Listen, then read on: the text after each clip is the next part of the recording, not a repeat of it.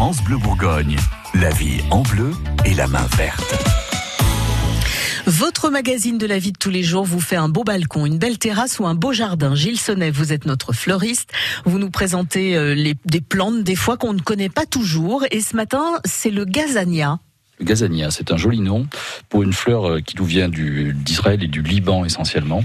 Euh, donc c'est une plante qui va euh, adorer les, les, les endroits un peu secs, un peu caillouteux. C'est, c'est vraiment la, la, plante de rocaille par excellence.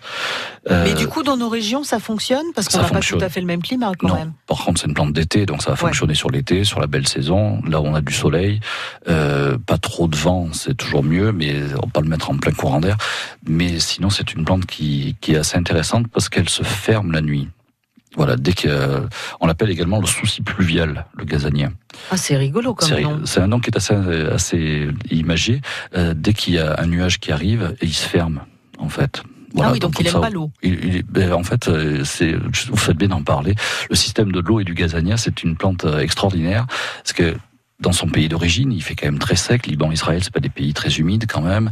Euh, la fleur se referme la nuit elle capte la condensation d'humidité de la nuit et en s'ouvrant au petit matin, elle relâche cette eau qui suit la tige et vient arroser directement la racine au pied. Donc c'est plutôt bien fait. Hein. Ouais, mais il y a beaucoup de plantes comme ça qui Alors, sont totalement ingénieuses. Oui, en fait, on les observe pas assez.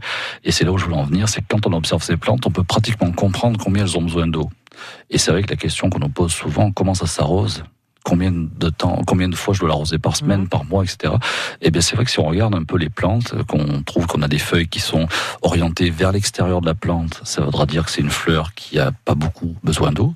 Une fleur, au contraire, qui a des, des feuilles qui sont érigées, qui reviennent vers le, le, la tige, ça va être une fleur qui aura besoin de plus d'eau ou de capter plus d'eau, en fait. Donc voilà, ouais. c'est vrai qu'en observant ces plantes, on comprend beaucoup de choses.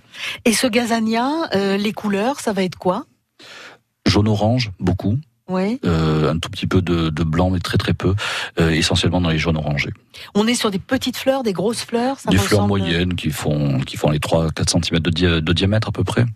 Et c'est des, des, fleurs qui sont euh, quand même très intéressantes pour toute la période estivale. Ça va aller jusqu'à jusqu'à l'automne. Bon, bah, c'est le moment de planter vos gazanias. Vous pouvez aussi aller faire un petit tour sur francebleu.fr pour réécouter les conseils de nos experts jardins.